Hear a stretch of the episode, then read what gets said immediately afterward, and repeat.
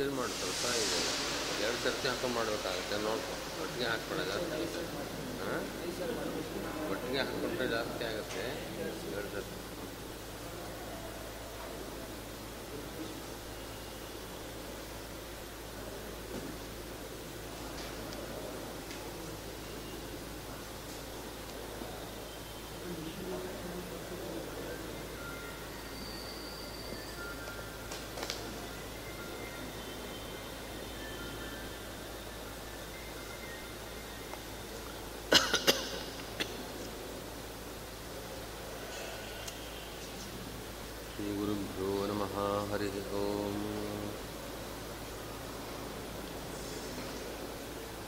समस्तगुणसम्पूर्णं सर्वदोषविवर्जितं लक्ष्मीनारायणं वंदे भक्ताभीष्टफलप्रदम् संसारक्लेशसंश्रान्तसज्जनावनतत्पराः दयालवो महान्तस्तान् गुरून्नत्वा गिरं भजे। ॐ नारायणं गणेः सर्वैर्जीर्णं दोषवर्जितं ज्ञेयं गम्यं गुरुं स्थापिनत्वा सूत्रार्थ उच्यते।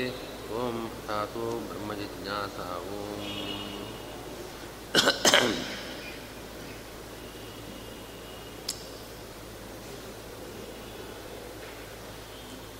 ನನ್ವಥಾಪಿ ಸರ್ವಕರ್ತ ಪೂರ್ಣಾನಂದ ಇತ್ಯಾದವು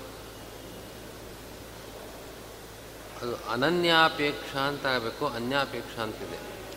ಇತ್ಯಾದು, ಅನನ್ಯಾಪೇಕ್ಷ ಸರ್ವಕರ್ತೃತ್ವಾದಿ ಗುಣೋಕ್ತಿಯ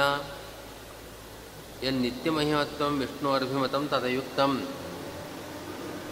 ತಸ್ಯ ಕಾಣ್ಯಶ್ರುತೌ ಷಷ್ಠೇ, ಏಷ ನಿತ್ಯೋ ಮಹಿಮಾ ಬ್ರಾಹ್ಮಣಸ್ಯ. ಸ ವಾ ಏಷ ಮಹಾನ್ ಅಜ ಆತ್ಮ ಇತ್ಯಜಶಬ್ದಾತ್ ಹಿರಣ್ಯಗರ್ಭೆ ರೂಢ ಬ್ರಾಹ್ಮಣಪದಸಹಕೃತಾತ್ ಚತುರ್ಮುಖಸ್ಯ ಪ್ರತೀತೇಃ ನಿತ್ಯಮಹಿಮತ್ವಾದಿ ವಿಷ್ಣುಲಿಂಗಸ್ಯ ಚ ತದಭೇದೇನ ವಿರಿಂಚೇಪ್ಯುಪಪತ್ತೇಃ ಇತ್ಯತಃ ಪ್ರಾಪ್ತಂ ಪತ್ಯಾದಿಶಬ್ದೇಭ್ಯಃ ಇತಿ ತದರ್ಥಃ ಪತಿತ್ವಾದಿಗುಣೇರ್ಯುಕ್ತಃ ಇತಿ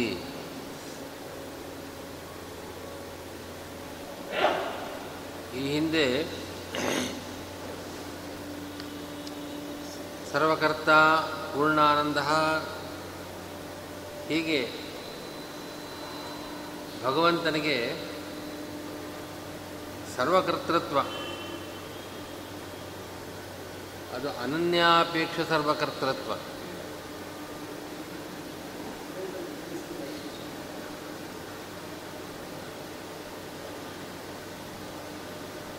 ಭಗವಂತನಿಗೆ ಅನನ್ಯಾಪೇಕ್ಷ ಸರ್ವಕರ್ತೃತ್ವ. ಅಂದರೆ ಅನನ್ಯಾಧೀನವಾದ, ಸ್ವತಂತ್ರವಾದ ಸರ್ವಕರ್ತೃತ್ವ. ಮೊದಲಾದ ಗುಣಗಳನ್ನು ಹಿಂದೆ ಹೇಳಿದೆ. ಭಗವಂತನಿಗೆ ನಿತ್ಯವಾದ ಮಹಿಮೆ, ನಿತ್ಯ ಮಹಿಮತ್ವ. ಈ ಮಹಿಮೆ, ಸರ್ವಕರ್ತೃತ್ವಾದಿ ಮಹಿಮೆ, ಅದು ನಿತ್ಯವಾದದ್ದು. ಈ ನಿತ್ಯವಾದ ಮಹಿಮೆ ವಿಷ್ಣುವಿಗೆ ಅಂತ ನೀವು ಅಭಿಪ್ರಾಯ ಇದೆ. ಆದರೆ ಬೃಹದಾರಣ್ಯಕೋಪನಿಷತ್ತಿನಲ್ಲಿ ಏಷ ನಿತ್ಯೋ ಮಹಿಮಾ ಬ್ರಾಹ್ಮಣಸ್ಯ ಅಂತ ಒಂದು ವಾಕ್ಯ ಬರ್ತಾ ಇದೆ. ಆರನೇ ಅಧ್ಯಾಯದಲ್ಲಿ ಏಷ ನಿತ್ಯೋ ಮಹಿಮಾ ಬ್ರಾಹ್ಮಣಸ್ಯ. ಬ್ರಾಹ್ಮಣನಿಗೆ ಇದು ನಿತ್ಯವಾದ ಮಹಿಮೆ.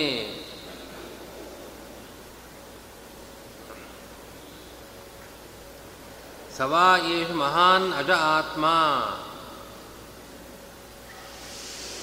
ಇಂಥ ಒಂದು ವಾಕ್ಯ ಇದೆ ಅಲ್ಲಿ. ಸವಾ ಏಷ ಮಹಾನ್ ಅಜ ಆತ್ಮ. ಏಷ ನಿತ್ಯೋ ಮಹಿಮಾ ಬ್ರಾಹ್ಮಣಸ್ಯ ಅನ್ನೋ ವಾಕ್ಯ ನಂತರ ಬರತಕ್ಕಂಥ ವಾಕ್ಯ ಇದು. ಏಷ ಸವಾ ಏಷ ಮಹಾನ್ ಅಜಃ ಆತ್ಮ. ಇಲ್ಲಿ ಬ್ರಾಹ್ಮಣ ಪದಕ್ಕೆ ಚತುರ್ಮುಖ ಅಂತಲೇ ಅರ್ಥ ಆಗತ್ತೆ. ಯಾಕೆಂತಂದರೆ ಅಜ ಶಬ್ದ ಇದೆ ಮುಂದೆ ನೋಡಿ. ಮಹಾನ್ ಅಜಃ ಆತ್ಮ. ಈ ಮಹಾನ್ ಅಜಹ ಎಲ್ಲ ಶಬ್ದವನ್ನು ಕೂಡ ಚತುರ್ಮುಖ ಬ್ರಹ್ಮನ ಪರವಾಗಿ ಹೇಳ್ಬೋದು. ಅವನು ಮಹತ್ತತ್ವಾಭಿಮಾನಿ, ಮಹಾನ್ ಅಜಹ, ಅಜ ಅಂತ ಬ್ರಹ್ಮನನ್ನು ಹೇಳತಕ್ಕಂಥದ್ದು ಅನೇಕ ಕಡೆ ಪ್ರಯೋಗ ಇದೆ. ಹೀಗೆ ಅಜ ಶಬ್ದ ಇವಿದ್ದದ್ದರಿಂದಲೇ ನಾವು ಬ್ರಾಹ್ಮಣ ಶಬ್ದಕ್ಕೂ ಕೂಡ ಚತುರ್ಮುಖ ಅಂತಲೇ ಅರ್ಥ ಮಾಡಬೇಕಾಗತ್ತೆ.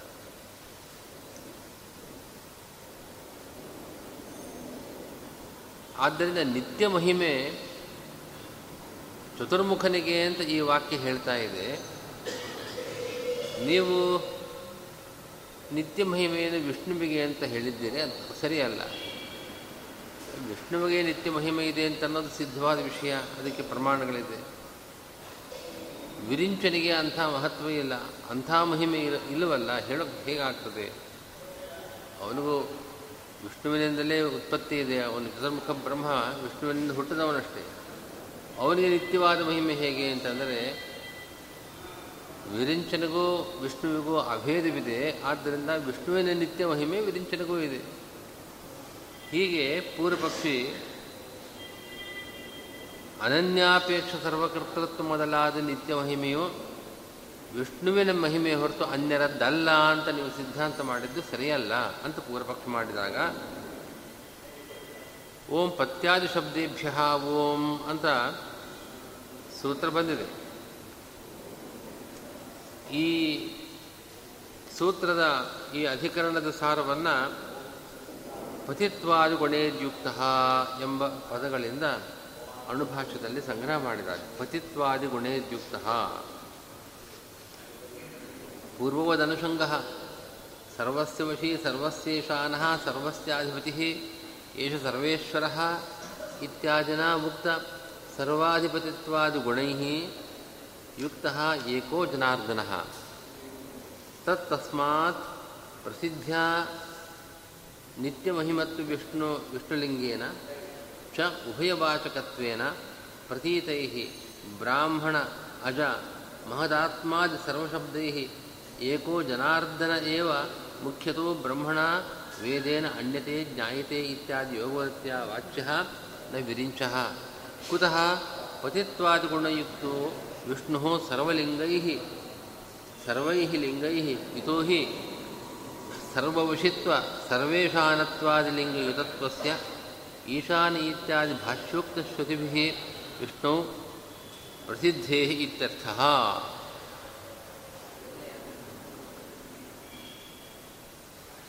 ಪೂರ್ವವದನುಷಂಗಃ ತದನ್ಯತ್ರ ಚ ವಾಚಕೈ ಮುಖ್ಯತಃ ಸರ್ವಶಬ್ದೇಶ್ಚ ವಾಚ್ಯೇಕೋ ಜನಾರ್ದನ, ಈ ಎಲ್ಲ ಪದಗಳನ್ನು ಇಲ್ಲಿ ಸೇರಿಸ್ಕೊಳ್ಬೇಕು. ಸರ್ವೈ ಲಿಂಗೈ ಯುತಸ್ಸಹಿ. ಅಂದರೆ ಇಲ್ಲಿ ಬೃಹದಾರಣ್ಯಕದಲ್ಲಿ ಸರ್ವಸ್ಯ ವಶೀ, ಸರ್ವಸ್ಯ ಈಶಾನ, ಸರ್ವಸ್ಯ ಅಧಿಪತಿ ಏಷ ಸರ್ವೇಶ್ವರ. ಹೀಗೆ ವಾಕ್ಯ ಬರ್ತಾ ಇದೆ. ಸರ್ವಾಧಿಪತಿತ್ವ, ಸರ್ವವಶಿತ್ವ. ಮೊದಲಾದ ಸರ್ವೇಶ್ವರತ್ವ ಮೊದಲಾದ ಧರ್ಮಗಳನ್ನು, ಲಿಂಗಗಳನ್ನು ನಾವು ನೋಡ್ತಾ ಇದ್ದೇವೆ.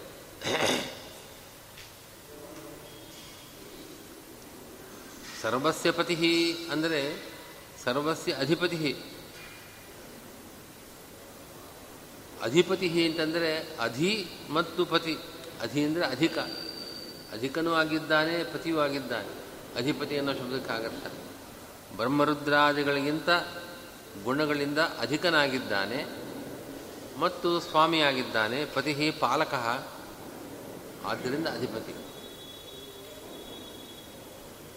ಸರ್ವಸ್ಯ ಈಶಾನ, ಸಮಸ್ತ ಜಗತ್ತಿಗೆ ಅವನು ಈಶಾನ. ಈಶಾನಾಂ ಮನಃಪ್ರೇರಕ ಅಂತ ಅರ್ಥ. ಅನ ಅನ್ನೋ ಶಬ್ದ ಇದೆ ನೋಡಿ. ಈಶ ಅನ. ಅನ ಅನ್ನೋ ಶಬ್ದಕ್ಕೆ ಚೇಷ್ಟಕ ಪ್ರೇರಕ ಅಂತ ಅರ್ಥ. ಈಶರಿಗೆ, ಬ್ರಹ್ಮಾದಿಗಳಿಗೆ ಯಾರನ್ನು ಈಶರು ಅಂತ ಜಗತ್ತನ್ನು ನಾವು ತಿಳಿದಿದ್ದೇವೆ, ಅಂಥ ಬ್ರಹ್ಮಾದಿಗಳಿಗೂ ಕೂಡ ಅವನು ಅನ ಅಂದರೆ ಪ್ರೇರಕನಾಗಿದ್ದಾನೆ. ಆದ್ದರಿಂದ ಸರ್ವೇ ಸರ್ವಸ್ ಈಶಾನಃ. ಸರ್ವ ಸರ್ವಸ್ಯ ವಶಿ ಎಲ್ಲವೂ ಅವನ ವಶದಲ್ಲಿದೆ. ಸರ್ವಂ ಅಸ್ಯ ವಶೇ ಆದ್ದರಿಂದ ಅವನು ಸರ್ವವಶಿ. ಹೀಗೆ ಆಚಾರ್ಯರು ಬೃಹದಾರಣ್ಯಕ ಭಾಷ್ಯದಲ್ಲಿ ಈ ಪದಗಳಿಗೆಲ್ಲ ವ್ಯಾಖ್ಯಾನ ಮಾಡಿದ್ದಾರೆ.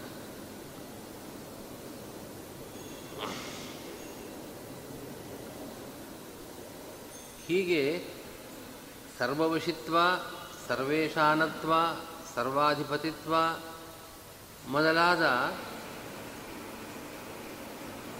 ಲಿಂಗಗಳೆಲ್ಲ, ಲಿಂಗಗಳಿಂದ ಯುತಃ ಸಹ ಯಾರು ವಿಷ್ಣುವೇ ಆದ ಕಾರಣ ತತ್ ತದನ್ಯತ್ರ ಚ ವಾಚುಕೈ ತತ್ ಅಂದರೆ ತಸ್ಮಾತ್. ಆದ್ದರಿಂದ ಆದ್ದರಿಂದ ಅಂತಂದರೆ ನಿತ್ಯ ಮಹಿಮತ್ವ ಎಂಬ ಧರ್ಮ ಇದೆಯಲ್ಲ, ಅದು ವಿಷ್ಣುವಿನದ್ದೇ ಅಸಾಧಾರಣ ಧರ್ಮ. ಹೀಗಾಗಿ ಇಲ್ಲಿ ಬರತಕ್ಕಂಥ ಬ್ರಾಹ್ಮಣ, ಅಜ, ಮಹಾನ್, ಆತ್ಮ ಎಲ್ಲ ಪದಗಳಿಗೂ ಕೂಡ ವಿಷ್ಣುವಿನಲ್ಲೇ ಸಮನ್ವಯ ಮಾಡಬೇಕು. ಇವು ಬ್ರಾಹ್ಮಣ ಅಜ ಶಬ್ದ ಬಂದನ್ನು ಪೂರ್ವಪಕ್ಷ ಮಾಡುವಾಗ ಅಜ ಅನ್ನೋ ಶಬ್ದ ಅಜ ಭವೇಂದ್ರಾದಿ ಅಂತಲ್ಲೆಲ್ಲ ಅಜ ಅಂದರೆ ಬ್ರಹ್ಮ, ಚತುರ್ಮುಖ ಬ್ರಹ್ಮ ಅಂತ ಅರ್ಥ ಮಾಡ್ಕೊಳ್ತೇವೆ. ಇಲ್ಲಿ ಸವಾ ಏಷು ಮಹಾನ್ ಅಜಹ ಆತ್ಮ ಅಜಹ ಅನ್ನೋ ಪದ ಇದೆ. ಆದ್ದರಿಂದ ಇಲ್ಲಿ ಚತುರ್ಮುಖ ಪ್ರತಿಪಾದ್ಯನಾಗಿದ್ದಾನೆ ಅಂತ ಪೂರ್ವ ಪಕ್ಷ ಮಾಡಿದಾಗ ಹೇಳಿತ್ತು. ಆದರೆ ನಿತ್ಯ ಮಹಿಮತ್ವ ಅನ್ನೋ ಲಿಂಗ ಇದೆಯಲ್ಲ, ಇದ್ಯಾರಿಗೂ ಇಲ್ಲ. ಆದ್ದರಿಂದ ನಿತ್ಯ ಮಹಿ ಮಹಿಮತ್ವ ಮೊದಲಾದ ವಿಷ್ಣು ಲಿಂಗಗಳು ಇಲ್ಲಿರತಕ್ಕಂಥದ್ದು. ಇಲ್ಲಿ ಬಂದಿರತಕ್ಕಂತಹ ಬ್ರಾಹ್ಮಣ ಪದ ಚತುರ್ಮುಖನನ್ನೇ ಹೇಳೋದಿಲ್ಲ. ವಿಷ್ಣುವನ್ನೇ ಹೇಳ್ತಕ್ಕಂಥ ಪದ.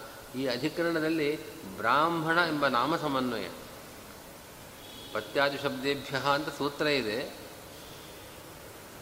ಹಿಂದಿನಂತೆ ಇಲ್ಲೂ ಅಷ್ಟೇ ಸಮನ್ವಯ ಮಾಡುವ ಶಬ್ದವನ್ನು ಹೇಳ್ತಾ ಇಲ್ಲ. ಇಲ್ಲಿ ಸಮನ್ವಯ ಮಾಡತಕ್ಕಂಥದ್ದು ನಾಮಾತ್ಮಕ ಶಬ್ದವನ್ನು ಬ್ರಾಹ್ಮಣ ಬ್ರಾಹ್ಮಣ ಪದ ಸಮನ್ವಯವನ್ನು ಮಾಡ್ತಾ ಇದ್ದಾರೆ.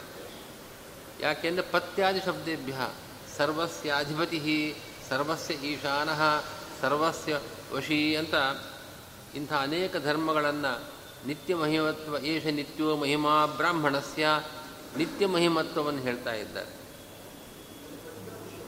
ಹಾಂ. ಬ್ರಾಹ್ಮಣ ಶಬ್ದ ಇಲ್ಲ. ಪತ್ಯಾದಿ ಶಬ್ದೇಭ್ಯ ಅಂತಿದೆ. ಬ್ರಾಹ್ಮಣಾಧಿಕರಣ ಅಂತ ಯಾಕೆ ಕರೀತಾರೆ ಅಂತಂದರೆ ಬ್ರಾಹ್ಮಣ ಪದ ಸಮನ್ವಯ, ಬ್ರಾಹ್ಮಣ ಎಂಬ ನಾಮ ಸಮನ್ವಯ ಇಲ್ಲಿ ವಿವಕ್ಷಿತವಾಗಿದೆ. ಬ್ರಾಹ್ಮಣ ಶಬ್ದಕ್ಕೆ ವಿಷ್ಣುವಿನಲ್ಲಿ ಹೇಗೆ ಸಮನ್ವಯ? ಅಂದರೆ, ಬ್ರಹ್ಮಣ ಅಣ್ಯತೆ ಇತಿ ಬ್ರಾಹ್ಮಣ. ಬ್ರಹ್ಮ ಶಬ್ದಕ್ಕೆ ವೇದ ಅನ್ನೋ ಅರ್ಥ ಇದೆ. ಬ್ರಹ್ಮಣ ಅಂದರೆ ವೇದೇನ, ವೇದದಿಂದ ಅಣ್ಯತೆ ಜ್ಞಾಯತೆ ತಿಳಿಯಲ್ಪಡ್ತಾನೆ. ವೇದದಿಂದ ಅವನ ಜ್ಞಾನ ಆಗ್ತಾ ಇದೆ. ಆದ್ದರಿಂದ ಬ್ರಾಹ್ಮಣ ಅಂತ ಅಭಿಪ್ರಾಯ.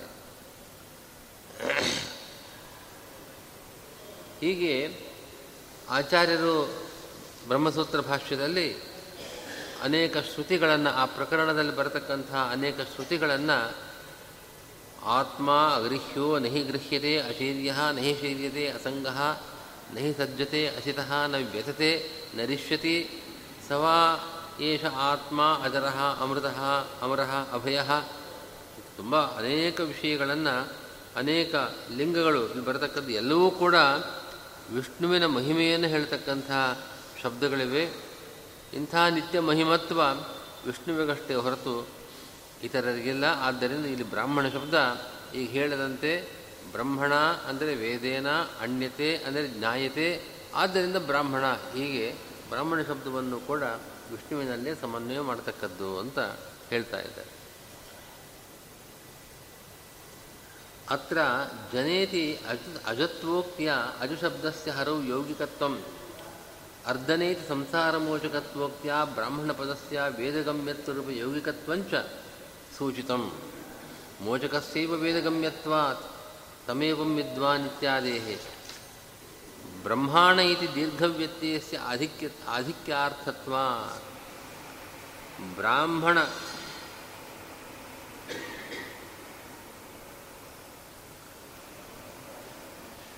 ಬ್ರಾಹ್ಮಣ ಬ್ರಾಹ್ಮಣಾಜಶ್ರುತ್ಯೋ ಸಾವಕಾಶತ್ವಾತ್ ನಿರ್ಬೀಜ ಅಭೇದ ನಾಶಂಕೆ ಇತಿ ಭಾವ ವಶಿತ್ವಾದಿಗುಣೇದ್ಯುಕ್ತ ಇತಿ ವಾಚ್ಯೆ ಪತಿತ್ವಾದಿತ್ಯುಕ್ತಿ ಸೂತ್ರಾನುಸಾರಾತ್ ಸೂತ್ರಂಚ ಭಾಷ್ಯೋಕ್ತಶ್ರುತ್ಯನುಸಾರಿ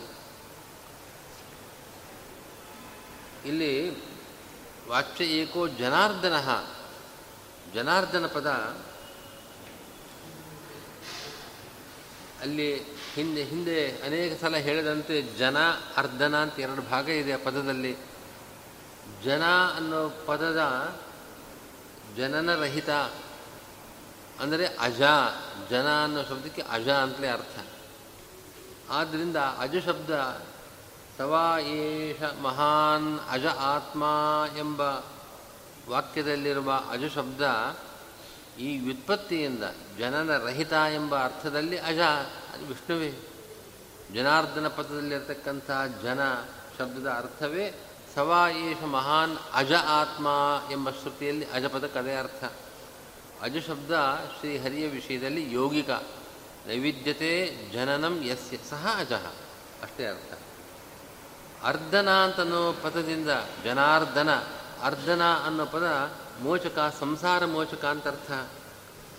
ಸಂಸಾರ ಮೋಚಕ ಅಂತ ಹೇಳಿದ್ದರಿಂದ ಬ್ರಾಹ್ಮಣ ಪದಕ್ಕೂ ಕೂಡ ವೇದಗಮ್ಯ ಅನ್ನೋ ಅರ್ಥವನ್ನು ಹೇಳಬೇಕು ಅಂತ ಸೂಚನೆ ಆಗ್ತಾ ಇದೆ.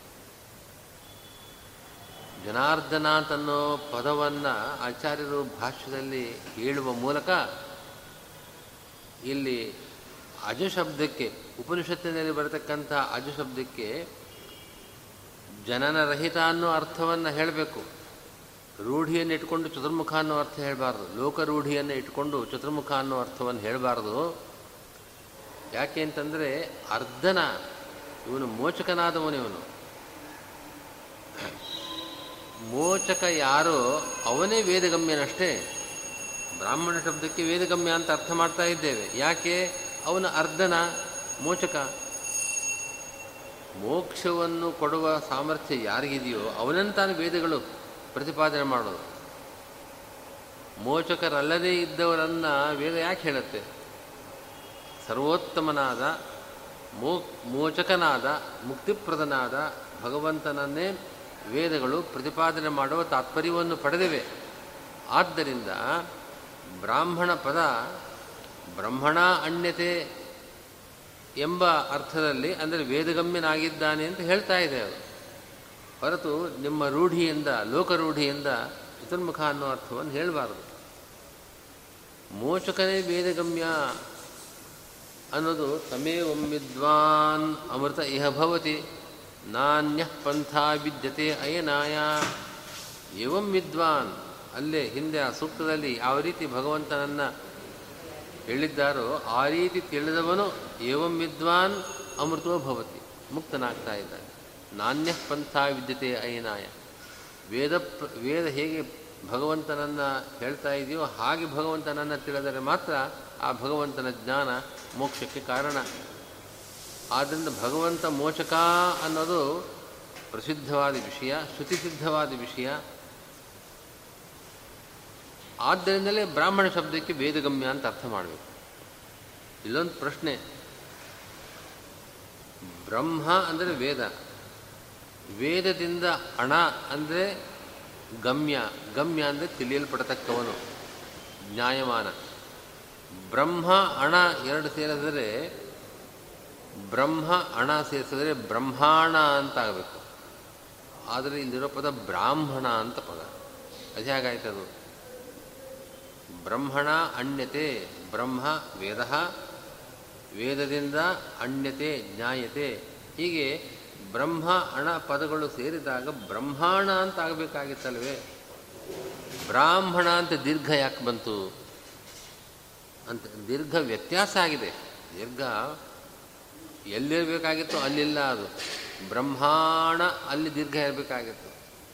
ಆದರೆ ಇಲ್ಲಿ ಬ್ರಾ ಅಂತ ಮೊದಲನೇ ಪದ ಅಕ್ಷರದ ಮೇಲೆ ದೀರ್ಘ ಬಂದುಬಿಟ್ಟಿದೆ. ಬ್ರಾಹ್ಮಣ ಅಂತ ದೀರ್ಘ ವ್ಯತ್ಯಯ ಹೇಗಾಗಿದೆ? ಅದಕ್ಕೆ ದೀರ್ಘ ಅಲ್ಲಿ ಆಧಿಕ್ಯವನ್ನು ಸೂಚನೆ ಮಾಡ್ತಾ ಇದೆ. ಎಲ್ಲಿ ದೀರ್ಘ ಇಲ್ಲವೋ ಅಲ್ಲಿ ದೀರ್ಘವನ್ನು ಪ್ರಯೋಗ ಮಾಡುವ ಮೂಲಕ ಉಪನಿಷತ್ತು ಆಧಿಕ್ಯವನ್ನು ಸೂಚನೆ ಮಾಡ್ತಾ ಇದೆ. ವೇದದಿಂದ ಅಧಿಕನೆಂದು ತಿಳಿಯಲ್ಪಡ್ತಾ ಇದ್ದಾನೆ. ಆಧಿಕ್ಯ, ಆಧಿಕ್ಯೇನ ಜ್ಞಾಯತೆ. ವೇದದಿಂದಲೇ ಅವನು ಆಧಿಕ್ಯೇನ ಅಧಿಕ, ಸರ್ವೋತ್ತಮ ಅಂತ ತಿಳಿಯಲ್ಪಡ್ತಾ ಇದ್ದಾನೆ. ಹೀಗೊಂದು ಆ ದೀರ್ಘ ಎಲ್ಲಿ ಬಂದಿದೆ ಹೊಸ, ಅಲ್ಲಿಲ್ಲ, ಆ ಶಬ್ದದಲ್ಲಿಲ್ಲ ಆದರೆ ಸೇರಿಕೊಂಡಿದೆ. ಅದು ಆಧಿಕ್ಯ ಸೂಚಕವಾಗಿದೆ. ಇನ್ನು ಪೂರ್ವಪಕ್ಷ ಮಾಡಬೇಕಾದ್ರೆ ವಿಷ್ಣುವಿನ ಧರ್ಮ, ನಿತ್ಯ ಮಹಿಮತ್ವ, ಬ್ರಾಹ್ಮಣ ಚತುರ್ಮುಖ ಅಂತ ನೀವು ಹೇಳ್ತಾ ಇದ್ದೀರಿ, ಅವನಿಗೆ ಹೇಗೆ ಏನೋ ಪ್ರಶ್ನೆ ಬಂದಾಗ ಪೂರ್ವಪಕ್ಷ ಮಾಡತಕ್ಕವನು ಹೇಳ್ದ, ವಿಷ್ಣುವೇ ಚತುರ್ಮುಖ, ವಿಷ್ಣುವಿಗೂ ಚತುರ್ಮುಖೋ, ಚತುರ್ಮುಖನಿಗೂ ಅಭೇದ ಬಿದ್ದದ್ದರಿಂದ ಅಂತ ಆ ನಿತ್ಯ ಮಹಿಮತ್ವಾದಿ ಧರ್ಮಗಳನ್ನು ಚತುರ್ಮುಖನಿಗೂ ಅನ್ವಯಿಸಬಹುದು ಅಂತ ಹೇಳಿದ್ದ. ಆದರೆ ಬ್ರಾಹ್ಮಣ ಶಬ್ದಕ್ಕೆ, ಅಜ ಶಬ್ದಕ್ಕೆ ವಿಷ್ಣು ಪರತ್ವವೇ ಇದೆ ಅಂತ ಅನ್ನೋದನ್ನು ನಾವು ಈಗ ಹೇಳಿದಂತೆ ಸಿದ್ಧವಾಗೋದರಿಂದ ಇದು ಸಾವಕಾಶ. ಬ್ರಾಹ್ಮಣ ಶಬ್ದಕ್ಕೆ ಚತುರ್ಮುಖ ಅಂತಲೇ ಅರ್ಥ ಹೇಳಬೇಕು. ಅಜ ಅಂದರೆ ಚತುರ್ಮುಖನೇ ಆಗಬೇಕು ಅಂತ ಅನ್ನೋದೇನಿಲ್ಲ ಆದ ಕಾರಣ ನೀವು ಅನಾವಶ್ಯಕವಾಗಿ ಬ್ರಾಹ್ಮ, ಚತುರ್ಮುಖನಿಗೂ ವಿಷ್ಣುವಿಗೂ ಆ ಭೇದವನ್ನು ಕಲ್ಪನೆ ಮಾಡಿ ವಿಷ್ಣುವಿನ ಧರ್ಮವನ್ನು ಚತುರ್ಮುಖನಿಗೆ ನಿತ್ಯ ಮಹಿಮತ್ವವನ್ನು ಹೇಳಬಹುದು ಅಂತೆಲ್ಲ ವಾದ ಮಾಡೋದು ಸರಿಯಲ್ಲ.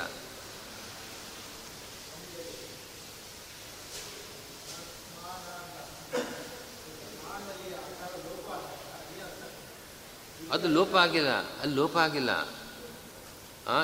ಎಲ್ಲಿ ಬ್ರಾಹ್ಮಣ ಅಂತನ್ನುವಾಗ ಹಾಂ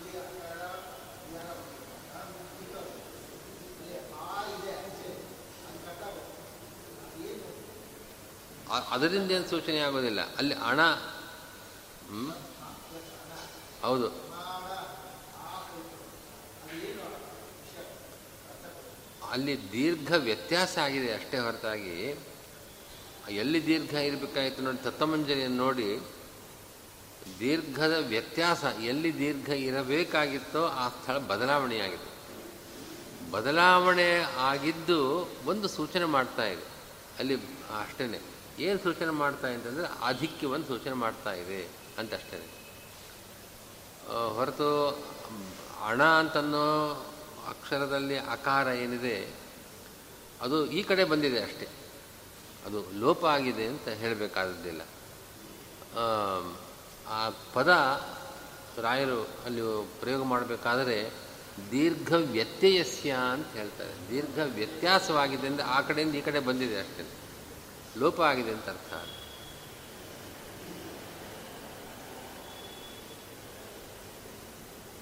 ಸರ್ವಸ್ಯ ವಶಿ, ಸರ್ವಸ್ಯ ಈಶಾನಃ ಅಂತ ಪದ, ಶ್ರುತಿಯಲ್ಲಿ ವಶಿ ಅನ್ನೋ ಪದ ಇದೆ. ಆದ್ದರಿಂದ ಅಣುಭಾಷ್ಯದಲ್ಲಿ ವಶಿತ್ವಾದಿ ಶಬ್ದೇಭ್ಯ ಅಂತ ಇರಬೇಕಾದದ್ದು ನ್ಯಾಯ. ಪತಿತ್ವಾದಿ ಶಬ್ದೇಭ್ಯ, ಪತ್ಯಾದಿ ಶಬ್ದೇಭ್ಯ ಅಂತಿದೆ. ವಶಿತ್ವಾದಿ ಶಬ್ದೇಭ್ಯ ಅಂತ ಇರಬೇಕಾಗಿತ್ತಲ್ವೇ ಅಂತ ಒಂದು ಪ್ರಶ್ನೆ. ವಶಿತ್ವಾದಿ ಗುಣೇದ್ಯುಕ್ತ ಅಂತ ಹೇಳಬೇಕಾಗಿತ್ತು. ಪತಿತ್ವಾದಿ ಗುಣೇದ್ಯುಕ್ತ ಅಂತ ಅಣುಭಾಷ್ಯದಲ್ಲಿ ಹೇಳಿದ್ದಾರಲ್ವೇ ಅಂತಂದರೆ, ಅದು ಸೂತ್ರಕ್ಕೆ ಅನುಸಾರವಾಗಿ ಭಾಷ್ಯ ಇದೆ. ಭಾಷ್ಯದಲ್ಲಿ ಪತಿತ್ವಾದಿ ಗುಣೇದ್ಯುಕ್ತ ಅಂತ ಯಾಕೆ ಹೇಳಿದ್ದು ಅಂತಂದರೆ, ಸೂತ್ರದಲ್ಲಿ ಪತಿ ಶಬ್ದ ಇದೆ ನೋಡಿ. ಪತ್ಯಾದಿ ಶಬ್ದೇಭ್ಯ.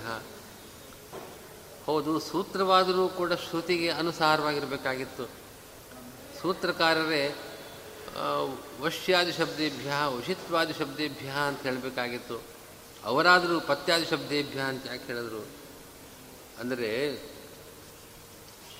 ಭಾಷ್ಯದಲ್ಲಿರುವ ಶ್ರುತಿಯನ್ನು ಅನುಸರಿಸಿ ಶ್ರುತಿಯನ್ನು ಅನುಸರಿಸಿ ಸೂತ್ರ ಇರುತ್ತೆ. ಸೂತ್ರಗಳು ಯಾವಾಗಲೂ ಕೂಡ ಬ್ರಹ್ಮಸೂತ್ರಗಳು ಅದಕ್ಕೆ ಯಾವ ಶ್ರುತಿಯನ್ನು ವಿಚಾರ ಮಾಡ್ತಾ ಇದೆಯೋ ಆ ಸೂತ್ರ ಅದಕ್ಕನುಗುಣವಾಗಿ ಅದಕ್ಕೆ ಅನುಸಾರಿಯಾಗಿರುತ್ತೆ ಆಚಾರ್ಯರು ಭಾಷ್ಯದಲ್ಲಿ ಸರ್ವಸ್ಯಾಧಿಪತಿ ಸರ್ವಸ್ಯ ಈಶಾನಃ ಎಂಬ ವಾಕ್ಯವನ್ನು ತೋರಿಸ್ಕೊಟ್ಟಿದ್ದಾರೆ. ಶ್ರುತಿ ವಾಕ್ಯ ಇಲ್ಲಿರೋದು ಸರ್ವಸ್ಯಾಧಿಪತಿ, ಅಲ್ಲಿ ಪತಿ ಶಬ್ದ ಇದೆಯಲ್ಲ, ಆ ಶ್ರುತಿಯನ್ನು ಅನುಸರಿಸಿ ಸೂತ್ರಕಾರರು ಪತ್ಯಾದಿ ಶಬ್ದೇಭ್ಯ ಅಂತ ಹೇಳೋದು.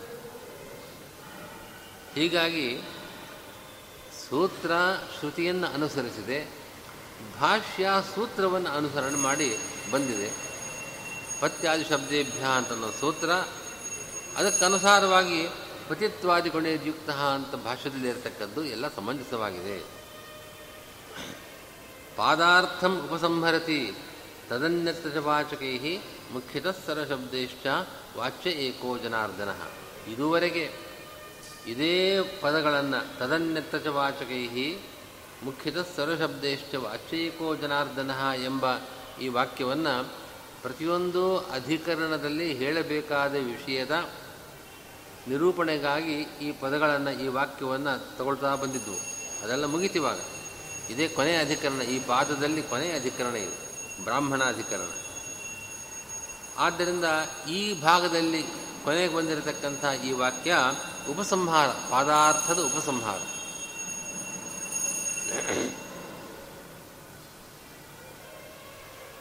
ತತ್ ಇದಂ ತಂತ್ರಂ ಆವೃತ್ತಿರುವ ಪತಿತ್ವಾದಿಗುಣೇದ್ಯುಕ್ತ ಇತ್ಯಸ್ತಿ. ಅತ್ರ ಆದಿಪದೇನ ಪ್ರಾಗುಪ್ತ ಸರ್ವಾಶ್ರಯತ್ವ ಪೂರ್ಣಗುಣತ್ವಾದಯ ಜೀವಾನ್ಯತ್ವಾಂತಾಶ್ಚ ಗುಣಾ ಗೃಹ್ಯಂತೆ. ಯತಃ ಪತಿತ್ವಾದಿಗುಣೇದ್ಯುಕ್ತ ತತ್ ತಸ್ಮಾತ್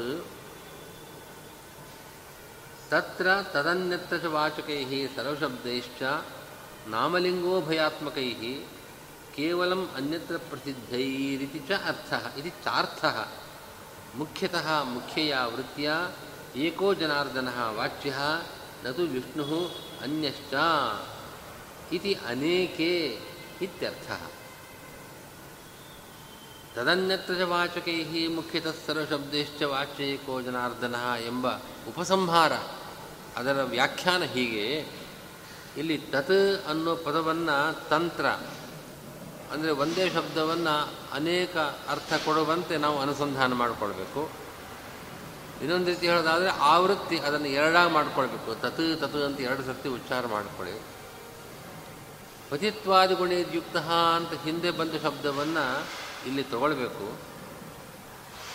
ಪತಿತ್ವಾದಿ ಗುಣೈಹಿ ಅಂತ ಆದಿ ಶಬ್ದ ಇದೆ. ಪತಿತ್ವವೇ ಮೊದಲಾದ ಮೊದಲಾದ ಅಂತಂದರೆ ಸರ್ವಾಶ್ರಯ, ಪೂರ್ಣಗುಣ ಅಕ್ಷರ ಅಕ್ಷರ, ಸನ್ ಸೋಕ್ಷರ ಸನ್, ಹೃದಬ್ಜಗ ಸೂರ್ಯಾಧಿಭಾಸಕ ಪ್ರಾಣ, ಪ್ರೇರಕ ಪ್ರಾಣ, ಪ್ರಾಣಪ್ರೇರಕ ಪ್ರಾಣಪ್ರೇರಕ. ಹೀಗೆ ಏನೇನು ಗುಣಗಳನ್ನು ಹೇಳಿದೆಯೋ ಆ ಎಲ್ಲ ಗುಣಗಳು. ಅಂದರೆ ಈ ಪಾದದಲ್ಲಿ ಪ್ರತಿಯೊಂದು ಅಧಿಕರಣದಲ್ಲಿ ಯಾವ್ಯಾವ ಗುಣಗಳನ್ನು ಹೇಳಿದೆಯೋ ಅಂಥ ಪತಿತ್ವಾದಿ ಗುಣಗಳಿಂದ ಸರ್ವಾಶ್ರೇಯತ್ವ ಪೂರ್ಣ ಗುಣತ್ವ ಅಕ್ಷರತ್ವ ಹೃದಬ್ ಜಗತ್ ಹೃದಬ್ ಜಗತ್ವ ಮೊದಲಾದ ಗುಣಗಳಿಂದ ಅನ್ಯಶ್ಚ ಜೀವತಃ ಅಂತ ಕೊನೆಗೆ ಬಂದಿದೆ. ಅನ್ಯಶ್ಚ ಜೀವತಃ ಜೀವಾನ್ಯತ್ವ. ಅಲ್ಲಿವರೆಗೆ ಎಷ್ಟು ಗುಣಗಳನ್ನು ಈ ಪಾದದಲ್ಲಿ ಶ್ರುತಿಗಳನ್ನು ತೋರಿಸಿ ಸಮನ್ವಯ ಮಾಡಲಾಗಿದೆಯೋ ಎಲ್ಲ ಗುಣಗಳು ಕೂಡ ಪತಿತ್ವಾದಿ ಗುಣಗಳು. ಅಂದರೆ ತಸ್ಮಾತ್ ಆದ್ದರಿಂದ. ಆದ್ದರಿಂದ ಅಂದ್ರೇನು? ಯಾವ ಕಾರಣದಿಂದಾಗಿ ವಿಷ್ಣುವು ಪತಿತ್ವಾದಿ ಗುಣಗಳಿಂದ ಹಿಂದೆ ಹೇಳಿದ ಸರ್ವಾಶ್ರಯತ್ವೂ ಸೇರಿದಂತೆ ಎಲ್ಲ ಗುಣಗಳಿಂದ ಯುಕ್ತನಾಗಿದ್ದಾನೋ ತತ್ ತಸ್ಮಾತ್ ಆದ ಕಾರಣ ತದನ್ಯತ್ರ ಚ ವಾಚಕೈ ನೋಡಿ, ತಸ್ಮಾತ್ ಒಂದು ಅರ್ಥ. ತತ್ ಅನ್ನೋ ಎರಡು ಪದ ಮಾಡ್ಕೊಂಡಲ್ವ? ತತ್ ತತ್, ಅನ್ಯತ್ರ. ತದನ್ಯತ್ರ ಅನ್ನೋದನ್ನು ನಾವು ಈ ರೀತಿ ಓದಬೇಕು ಅಂತ ಹೇಳ್ತಾರೆ. ತತ್ ಒಂದಿದೆ, ಎರಡು ಮಾಡ್ಕೊಳ್ಳಿ. ತತ್ ತತ್, ಅನ್ಯತ್ರ. ಮೊದಲನೇ ತತ್ ಶಬ್ದಕ್ಕೆ ತಸ್ಮಾತ್ ಅಂತ ಅರ್ಥ. ಯಸ್ಮಾತ್ ಪತಿತ್ವಾದಿ ಗುಣೇರ್ಯುಕ್ತ ತಸ್ಮಾತ್. ಪತಿತ್ವ ಮೊದಲಾದ ಗುಣಗಳಿಂದ ಯುಕ್ತನಾದದ್ದರಿಂದ ತತ್ ಅನ್ಯತ್ರ ಚ ವಾಚಕೈ ಈಗ ತತ್ ಅಂತಂದರೆ ತತ್ರ. ತತ್ರ ಅನ್ಯತ್ರ ಚ. ವಿಷ್ಣುವಿನಲ್ಲಿ ಮತ್ತು ಅನ್ಯತ್ರ. ವಿಷ್ಣುವಲ್ಲಿ ಪ್ರಸಿದ್ಧವಾಗಿದೆ, ಅನ್ಯತ್ರವೂ ಪ್ರಸಿದ್ಧವಾಗಿದೆ. ಹೀಗೆ ಇಲ್ಲಿ ಬರತಕ್ಕಂಥ ಶಬ್ದಗಳು ಉಭಯತ್ರ ಪ್ರಸಿದ್ಧವಾದ ಶಬ್ದಗಳು ಅಂತ. ಉಭಯತ್ರ ಪ್ರಸಿದ್ಧವಾದ ನಾಮಲಿಂಗಾತ್ಮಕ ಶಬ್ದಗಳು. ಸರ್ವಶಬ್ದೈ ತದನ್ಯತ್ರ ವಾಚಕೈ ಸರ್ವೈ ಸರ್ವೈ ಶಬ್ದೈ ಎಲ್ಲ ಶಬ್ದಗಳಿಂದ. ಅದು ನಾಮಾತ್ಮಕವಾಗಿರ್ಬೋದು, ಲಿಂಗಾತ್ಮಕವಾಗಿರ್ಬೋದು. ಅಂಥ ಉಭಯತ್ರ ಪ್ರಸಿದ್ಧವಾದ ಎಲ್ಲ ಶಬ್ದಗಳಿಂದ ಅಷ್ಟೇ ಅಲ್ಲ ಸರ್ವಶಬ್ದೈಶ್ಚೈ ಮುಖ್ಯತಃ ಸರ್ವಶಬ್ದೈಶ್ಚ, ಚ ಅಂತಿದೆ. ಮತ್ತು ಹಿಂದೆ ಹೇಳಿದ ಅನ್ಯತ್ರ ಪ್ರಸಿದ್ಧವಾದ ಶಬ್ದಗಳಿಂದಲೂ ಕೂಡ, ಅನ್ಯತ್ರ ಪ್ರಸಿದ್ಧವಾದ ಶಬ್ದಗಳು ಈಗ ಹೇಳಿದಂತೆ ಉಭಯತ್ರ ಪ್ರಸಿದ್ಧವಾದ ಶಬ್ದಗಳು, ಹೀಗೆ ಎಲ್ಲ ಶಬ್ದಗಳಿಂದಲೂ ಕೂಡ ಮುಖ್ಯತಃ ವಾಚ್ಯ ಏಕೋ ಜನಾರ್ದನ. ಮುಖ್ಯತಃ ಅಂದರೆ ಮುಖ್ಯ ವೃತ್ತಿಯಿಂದ. ವಿದ್ಯುದ್ರೂಢಿ ಮಹಾಯೋಗ ಎಂಬ ಮುಖ್ಯ ವೃತ್ತಿಯಿಂದ ಏಕೋ ಜನಾರ್ದನ ವಾಚ್ಯ. ಏಕೋ ಜನಾರ್ದನ. ಅಂದರೆ ಈ ಪಾದದಲ್ಲಿ ಪೂರ್ವಪಕ್ಷ ಮಾಡುವವನು ವಿಷ್ಣು ಅರ್ಥ ಆಗ್ತಾನೆ ಈ ಶಬ್ದಗಳಿಗೆ.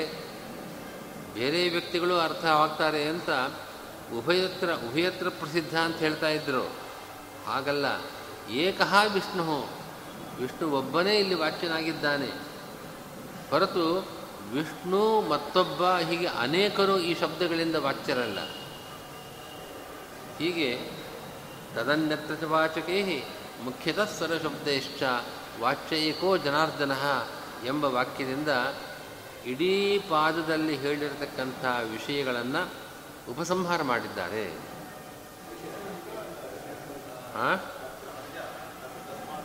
ಹೌದು. ಅದೇ ಹೇಳಿದ್ದು ನಾನು, ತತ್ ತದನ್ಯತ್ರ ಅಂತ ಇರೋದಲ್ಲಿ ತದನ್ಯತ್ರ ಅಂತಿದೆ. ತತ್ ಅನ್ನೋದನ್ನು ಆವೃತ್ತಿ ಮಾಡ್ಕೊಳ್ಳಿ. ತತ್ ತತ್ ಅನ್ಯತ್ರ ಅಂತ ಸಿಗ್ತದೆ. ಒಂದು ತತ್, ಮೊದಲನೇ ತತ್ ಅನ್ನೋ ಶಬ್ದಕ್ಕೆ ತಸ್ಮಾತ್ ಅಂತ ಅರ್ಥ. ಎರಡನೇ ತತ್ ಶಬ್ದಕ್ಕೆ ತತ್ರ ಅಂತ ಅರ್ಥ.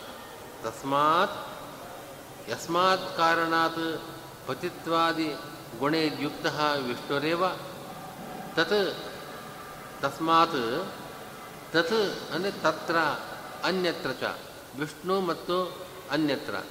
ಹೀಗೆ ಉಭಯತ್ರ ಪ್ರಸಿದ್ಧ ಅಂತ ಹೇಳ್ತಕ್ಕಂಥ ಸರ್ವ ಶಬ್ದಗಳಿಂದ ನಾಮಾತ್ಮಕ ಲಿಂಗಾತ್ಮಕ ಎಲ್ಲ ಶಬ್ದಗಳಿಂದ ಅವನು ವಿಷ್ಣು ಏಕಃ ಜನಾರ್ದನ ಏಕಃ ಏವ ಮುಖ್ಯ ವಾಚ್ಯ ಮುಖ್ಯವಾಚ್ಯನಾಗಿದ್ದಾನೆ ಮುಖ್ಯಯ ವೃತ್ತಿಯ ವಾಚ್ಯನಾಗಿದ್ದಾನೆ. ಹ್ಞೂ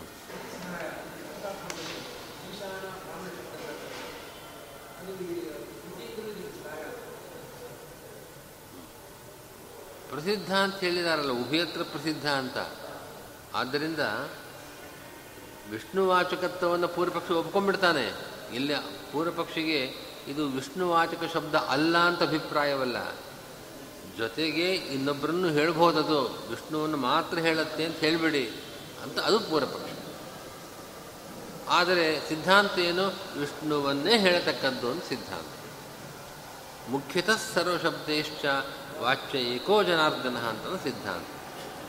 ಇಲ್ಲಿಗೆ ಪ್ರಥಮಾಧ್ಯಾಯ ತೃತೀಯ ಪಾದ ಮುಕ್ತಾಯವಾಯಿತು. ಇನ್ನು ನಾಲ್ಕನೇ ಪಾದ ಪ್ರಾರಂಭ ಆಗಿದೆ.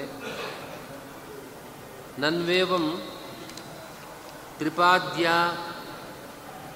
ಜನ್ಮಾದಿ ಸೂತ್ರೋಕ್ತ ಸರ್ವಕರ್ತೃತ್ವ ತತ್ಸಂಗತ ಪೂರ್ಣಾನಂದತ್ವಾದಿ ಪ್ರತಿಪಾದಕ ವಾಕ್ಯಸ್ಥ ಕತಿಪಯ ಶಬ್ದವಾಚ್ಯತ್ವೋಕ್ತಿಯ ವಿಷ್ಣು ಕತಿಪಯ ಗುಣಸಿದ್ಧಾವಪಿ ಆದ್ಯಸೂತ್ರಸ್ಥ ಬ್ರಹ್ಮಪದೋಕ್ತ ಅನಂತ ಗುಣತ್ವ ಸಿದ್ಧಿರೇವ ದೇವತಾ ತಾರತಮ್ಯ ಕರ್ಮ ಕ್ರಮ ಕಾಲಾದಿಬೋಧಕ ವಾಕ್ಯಸ್ಥ ಅಶೇಷ ಶಬ್ದ ವಾಚ್ಯತ್ವಸ್ಯ ಅನುಕ್ತ್ಯ ಸಮನ್ವಯ ಸೂತ್ರ ಪ್ರತಿಜ್ಞಾತ ಅಶೇಷ ಶಬ್ದ ಸಮನ್ವಯಸ್ಯ ಅಪ್ರತಿಪಾದನಾತ್ ಇತ್ಯತಃ ಪ್ರವೃತ್ತಃ ಚತುರ್ಥಃ ಪಾದಃ ತದರ್ಥಂ ಭಾಷತೆ ಅವ್ಯಕ್ತ ಇತಿ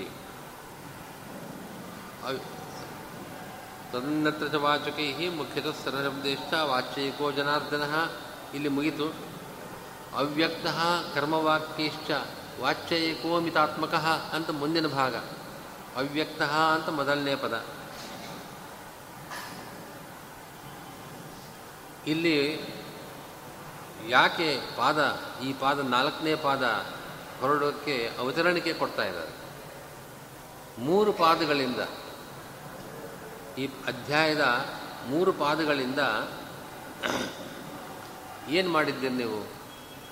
ಅಥಾತು ಬ್ರಹ್ಮ ಜಿಜ್ಞಾಸ ಅಂತಾದಮೇಲೆ ಎರಡನೇ ಸೂತ್ರ ಜನ್ಮಾದ್ಯಸೇತ ಆ ಸೂತ್ರದಲ್ಲಿ ಸರ್ವಕರ್ತೃತ್ವವನ್ನು ಬ್ರಹ್ಮನ ಲಕ್ಷಣ ಅಂತ ಹೇಳಿದೆ.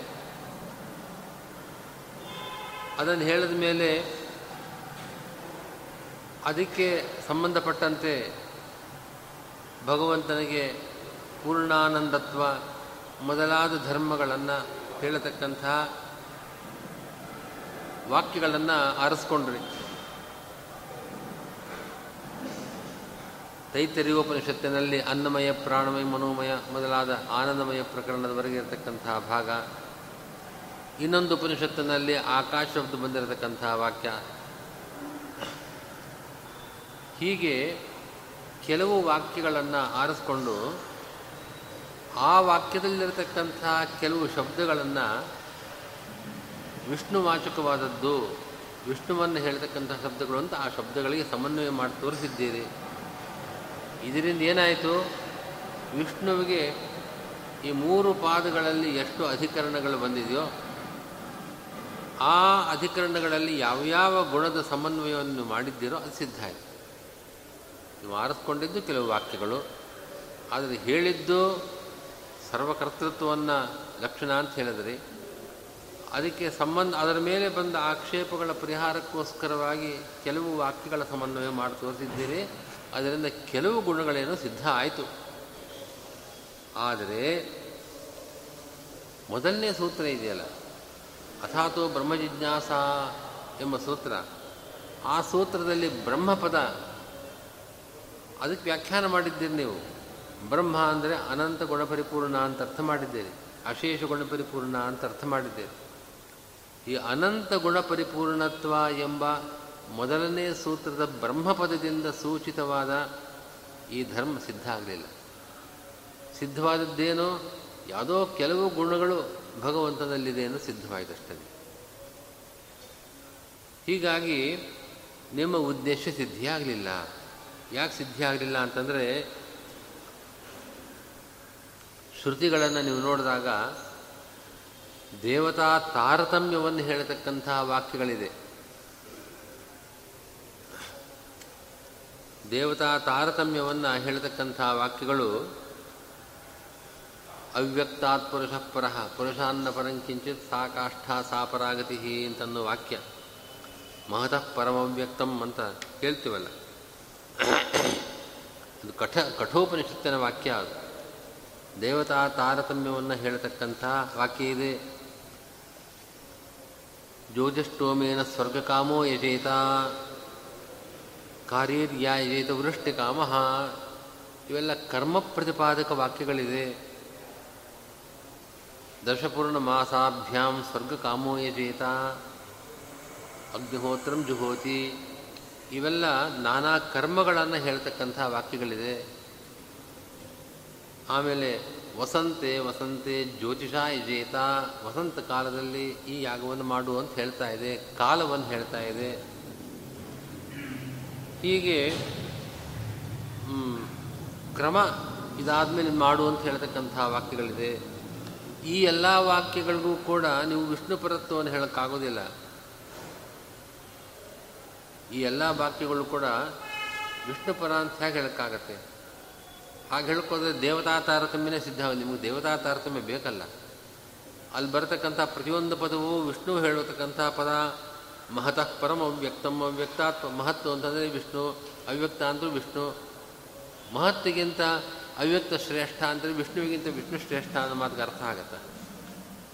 ಹೀಗಾಗಿ ಈ ಎಲ್ಲ ವಾಕ್ಯಗಳಿಗೆ ಸಮನ್ವಯ ಮಾಡಿದರೆ ಮಾತ್ರ ಅಶೇ ಅನಂತ ಗುಣಪೂರ್ಣತ್ವ ಸಿದ್ಧವಾಗತ್ತೆ. ಆದರೆ ಈ ವಾಕ್ಯಗಳ ಸಮನ್ವಯ ಮಾಡೋಕ್ಕಾಗೋದೇ ಇಲ್ಲ. ಹಾಗೆ ಮಾಡಿದ ಪಕ್ಷದಲ್ಲಿ ಅನೇಕ ಲೋಪ ಆಗ್ತಾ ಇದೆ. ಕರ್ಮಲೋಪ ಆಗತ್ತೆ. ಜ್ಯೋತಿಷ್ಠೋಮೇನ ಸರ್ಗಕಾಮು ವಿಜೇತ ಅನ್ನೋ ವಾಕ್ಯಕ್ಕೆ ವಿಷ್ಣು ಅಂತ ಅರ್ಥ. ಜ್ಯೋತಿಷ್ಠೋಮ ಯಾಗ ಮಾಡು ಅನ್ನೋ ಅರ್ಥ ಇಲ್ಲ ಅಂತ ಆಯ್ತಲ್ಲ ಹಾಗಾದ್ರೆ? ದೇವತಾ ತಾರತಮ್ಯವನ್ನು ಹೇಳತಕ್ಕಂಥ ವಾಕ್ಯಗಳೆಲ್ಲವೂ ಕೂಡ ವಿಷ್ಣುವನ್ನು ಹೇಳ್ತಾ ಇದೆ. ಹಾಗಾದರೆ ದೇವತಾ ತಾರತಮ್ಯ ಸಿದ್ಧವಾಗುವುದಿಲ್ಲ. ಆದ ಕಾರಣ ಸಮನ್ವಯ ಸೂತ್ರದಲ್ಲಿ ನೀವು ಪ್ರತಿಜ್ಞೆ ಮಾಡಿದ್ದೀರಿ, ತತ್ವ ಸಮನ್ವಯ ಎಂಬ ಸೂತ್ರದಿಂದ ಅಶೇ ಅಶೇಷ ಅನಂತ ಶ್ರುತಿಗಳ ಸಮನ್ವಯವನ್ನು ವಿಷ್ಣುವಿನಲ್ಲಿ ಪ್ರತಿಜ್ಞೆ ಮಾಡಿದ್ದೀರಿ. ಆದರೆ ಅದನ್ನು ಪ್ರತಿಪಾದನೆ ಮಾಡಿಲ್ಲ ಇದುವರೆಗೂ ಕೂಡ.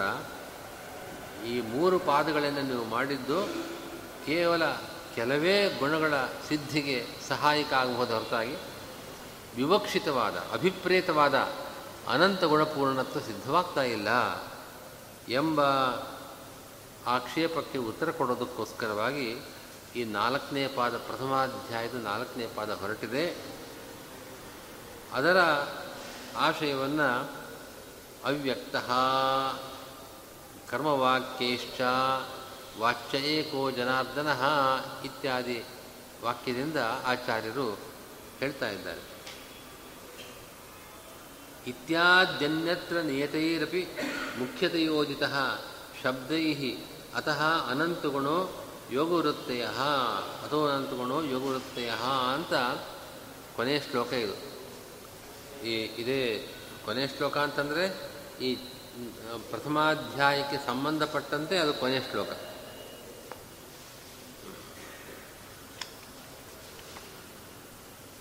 ಇತ್ಯಾದ್ಯನ್ನತೆ ರಿಪುಮುಖ್ಯತೆ ಓದಿತಃ ಶಬ್ದೇರದೋ ಅನಂತಗುಣೋ ಯಶಬ್ದ ಯೋಗುರತ್ತೆಯ ಅಲ್ಲಿಗೆ ಪ್ರಥಮಾಧ್ಯಾಯ ಮುಗಿಯುತ್ತೆ.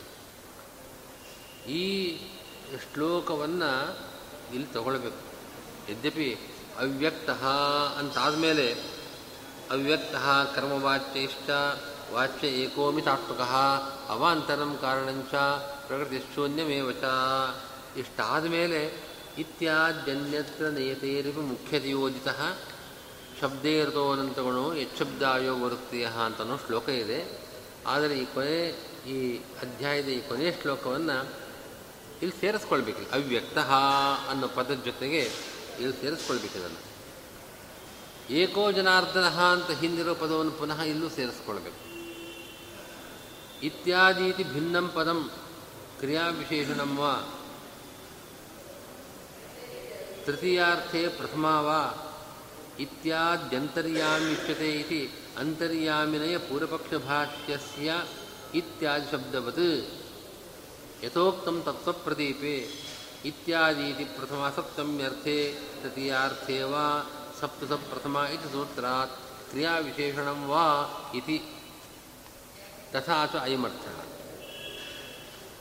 ಇತ್ಯಾದಿ ಅನ್ಯತ್ರ ನಿಯತೈಃ ಅಪಿ ಮುಖ್ಯತಯೋಜಿತ ಈ ಭಾಗ, ಕೊನೆಯ ಶ್ಲೋಕವನ್ನು ಇಲ್ಲಿ ಸೇರಿಸ್ಕೊಳ್ಬೇಕು ಅಂತ ಹೇಳೋದ್ರಲ್ಲ, ಅಲ್ಲಿ ಮೊದಲು ಇತ್ಯಾದಿ ಅಂತನೋ ಪದ ಇದೆ. ಇತ್ಯಾದಿ ಅಂತನ್ನೋದು ಅನ್ಯತ್ರ ಅನ್ನೋ ಪದ ಸೇರಿಕೊಂಡು ಒಂದೇ ಪದ ಅಲ್ಲ ಅದು. ಅದು ಬೇರೆ ಪದ, ಇತ್ಯಾದಿ ಅಂತ ಬೇರೆ ಪದ. ಬೇರೆ ಪದ ಆದರೆ ಹೇಗೆ ಅರ್ಥ ಮಾಡಬೇಕು? ಹೇಗೆ ಅರ್ಥ ಮಾಡಬೇಕು ಅನ್ನೋದಕ್ಕೆ ಮೂರು ರೀತಿಯ ಸಮಾಧಾನ ಕೊಡ್ತಾರೆ. ಅದು ಕ್ರಿಯಾ ವಿಶೇಷಣ ಅಂತ ತಗೊಳ್ಳಿ. ಕ್ರಿಯಾ ವಿಶೇಷಣ, ಒಂದು ಕ್ರಿಯೆಗೆ, ಅಲ್ಲಿ ಹೇಳ್ತಕ್ಕಂಥ ಒಂದು ಕ್ರಿಯೆಗೆ ವಿಶೇಷಣವಾಗಿ ಬಂದಾಗ ಅದು ನಪುಂಸಕಲಿಂಗ ಪದ ಆಗತ್ತೆ. ಇತ್ಯಾದಿ ಅಂತನೋದು ಹಾಗೆ ಕ್ರಿಯಾ ವಿಶೇಷಣವಾಗಿ ತಗೊಳ್ಬೇಕು. ಅದು ಹೇಗೆ ಅಂತ ಮುಂದೆ ಸ್ಪಷ್ಟವಾಗತ್ತೆ. ಈಗ ಕ್ರಿಯಾ ವಿಶೇಷಣ ಅಂತ ಅಷ್ಟು ಮಾತ್ರ ತಿಳ್ಕೊಳ್ಳಿ. ಈ ವಾಕ್ಯದಲ್ಲಿ ಒಂದು ಕ್ರಿಯೆಯನ್ನು ಹೇಳ್ತಾ ಇದೆ. ಅದಕ್ಕೆ ವಿಶೇಷಣವಾಗಿ ಇತ್ಯಾದಿ ಅನ್ನೋ ಪದ ಬಂದಿದೆ. ಇದು ಒಂದು ವಿವರಣೆ. ಅಥವಾ ವಿಭಕ್ತಿನೇ ಇಲ್ಲ ಇಲ್ಲಿ. ಇತ್ಯಾದಿ ಅನ್ನೋ ಪದ ವಿಭಕ್ತಿ ರಹಿತವಾದ ಒಂದು ಪದ. ಅಥವಾ ಇಲ್ಲಿ ಇತ್ಯಾದಿ ಅನ್ನೋ ಶಬ್ದ ಪ್ರಥಮ ವಿಭಕ್ತಿಯಲ್ಲಿದೆ ಅಂತಲೂ ಹೇಳಬಹುದು. ಇತ್ಯಾದಿ ಅಂತ ಅನ್ನೋ ಪದ ಪ್ರಥಮ ವಿಭಕ್ತಿಯಲ್ಲಿದೆ ಅಂತ ಹೇಳ್ಬೋದು. ಪ್ರಥಮ ವಿಭಕ್ತಿಯಲ್ಲಿ ಇದ್ದರೆ ಅನ್ವಯ ಮಾಡೋದು ಕಷ್ಟ. ಅದಕ್ಕೋಸ್ಕರ ಪ್ರಥಮ ವಿಭಕ್ತಿಯಲ್ಲಿ ಇದ್ದಿದ್ದನ್ನು ತೃತೀಯ ವಿಭಕ್ತಿಯ ಅರ್ಥದಲ್ಲಿ ತಗೊಳ್ಬೇಕು. ಪ್ರಥಮ ವಿಭಕ್ತಿಗೆ ತೃತೀಯ ವಿಭಕ್ತಿಯ ಅರ್ಥವನ್ನು ಹೇಳಬೇಕು. ಹಾಗೆಲ್ಲ ಹೇಳೋದುಂಟೆ ಅಂತ ನೀವು ಕೇಳಬೇಕು. ಯಾವುದೋ ವಿಭಕ್ತಿ ಹೇಳ್ಬಿಟ್ಟು ಇನ್ಯಾವುದೋ ಅರ್ಥ ಹೇಳಿದ್ರೆ. ಇಲ್ಲ ಅಂತರ್ಯಾಮ್ಯ ಅಧಿಕರಣದಲ್ಲಿ ಇಂಥ ಒಂದು ವಾಕ್ಯ ಪ್ರಯೋಗ ಬಂದಿದೆ ಭಾಷ್ಯದಲ್ಲಿ. ಅಲ್ಲಿ ಇತ್ಯಾದ್ಯಂತರ್ಯಾಮ್ಯುಚ್ಯತೆ ಅಂತ ಭಾಷ್ಯ ವಾಕ್ಯ ಇದೆ. ಅಲ್ಲಿ ಇತ್ಯಾದಿ ಅಂತ ಬೇರೆ ಪದ, ಅಂತರ್ಯಾಮಿ ಉಚ್ಯತೆ ಅಂತ ಬೇರೆ ಪದಗಳು. ಇತ್ಯಾದಿ ಅನ್ನೋ ಶಬ್ದಕ್ಕೆ ಅಲ್ಲಿ ಹಾಗೆ ಅರ್ಥ ಮಾಡಿದ್ದಾರೆ. ಅಲ್ಲಿ ಪ್ರಥಮ ವಿಭಕ್ತಿಯಲ್ಲಿದೆ ತೃತೀಯ ವಿಭಕ್ತಿಯ ಅರ್ಥವನ್ನು ಹೇಳಿದ್ದಾರೆ. ನೀವು ಹೀಗೆಲ್ಲ ಹೇಳಿಬಿಟ್ರೆ ನಿಮ್ಮ ಸ್ವಂತ ಕಲ್ಪನೆಗಳಾಯಿತು, ಇದಕ್ಕೇನು ಆಧಾರ ಅಂತ ಕೇಳಿದ್ರೆ ರಾಘವೇಂದ್ರ ಸ್ವಾಮಿ ಹೇಳ್ತಾರೆ, ನಾನು ಮೊದಲನೇ ಸರ್ತಿ ಹೇಳ್ತಾ ಇಲ್ಲ ಇದನ್ನು. ತತ್ವಪ್ರದೀಪಕಾರರು, ತ್ರಿವಿಕ್ರಮ ಪಂಡಿತಾಚಾರ್ಯರು ತಮ್ಮ ಗ್ರಂಥದಲ್ಲಿ, ಭಾಷ್ಯ ವ್ಯಾಖ್ಯಾನದಲ್ಲಿ ಇದೆಲ್ಲ ಹೇಳಿದ್ದಾರೆ. ಯಥೋಕ್ತಂ ತತ್ವಪ್ರದೀಪೆ, ಇತ್ಯಾದೀತಿ ಪ್ರಥಮ ಸಪ್ತಮ್ಯರ್ಥೆ, ಇತ್ಯಾದಿ ಪ್ರಥಮ ವಿಭಕ್ತಿ ಇದೆ, ಸಪ್ತಮಿ ವಿಭಕ್ತಿ ಅರ್ಥವನ್ನು ಹೇಳಿ, ಅಥವಾ ತೃತೀಯ ವಿಭಕ್ತಿಯ ಅರ್ಥವನ್ನು ಹೇಳಿ ಅವ್ರಿಗಾದರೂ ಏನು ಆಧಾರ? ಹಾಗೆಲ್ಲ ಅವರೇ ಸ್ವತಂತ್ರವಾಗಿ ಬದಲಾವಣೆ ಮಾಡೋಕ್ಕೆ ಸಾಧ್ಯವೇ ಅಂತ ಇಲ್ಲ, ವ್ಯಾ, ವ್ಯಾಕರಣದ ಸಮ್ಮತಿ ಇದೆ. ಸಪ್ತಸು ಪ್ರಥಮ ಅಂತ ಒಂದು ವ್ಯಾಕರಣ ಸೂತ್ರ. ಸಪ್ತಸು ಏಳು ವಿಭಕ್ತಿಗಳ ಅರ್ಥವನ್ನು ಪ್ರಥಮ ವಿಭಕ್ತಿಗೆ ಹೇಳಕ್ಕೆ ಬರುತ್ತೆ ಅಂತ ಹೇಳಿದ ಆದ್ದರಿಂದ ಆಯಾಯ ಸಂದರ್ಭಕ್ಕೆ ಅನುಗುಣವಾಗಿ ಯಾವ್ಯಾವ ಅರ್ಥವನ್ನು ಬದಲಾವಣೆ ಮಾಡ್ಕೊಳ್ಬೇಕು ಮಾಡ್ಕೊಳ್ಳುವ ಸ್ವಾತಂತ್ರ್ಯ ಇದೆ.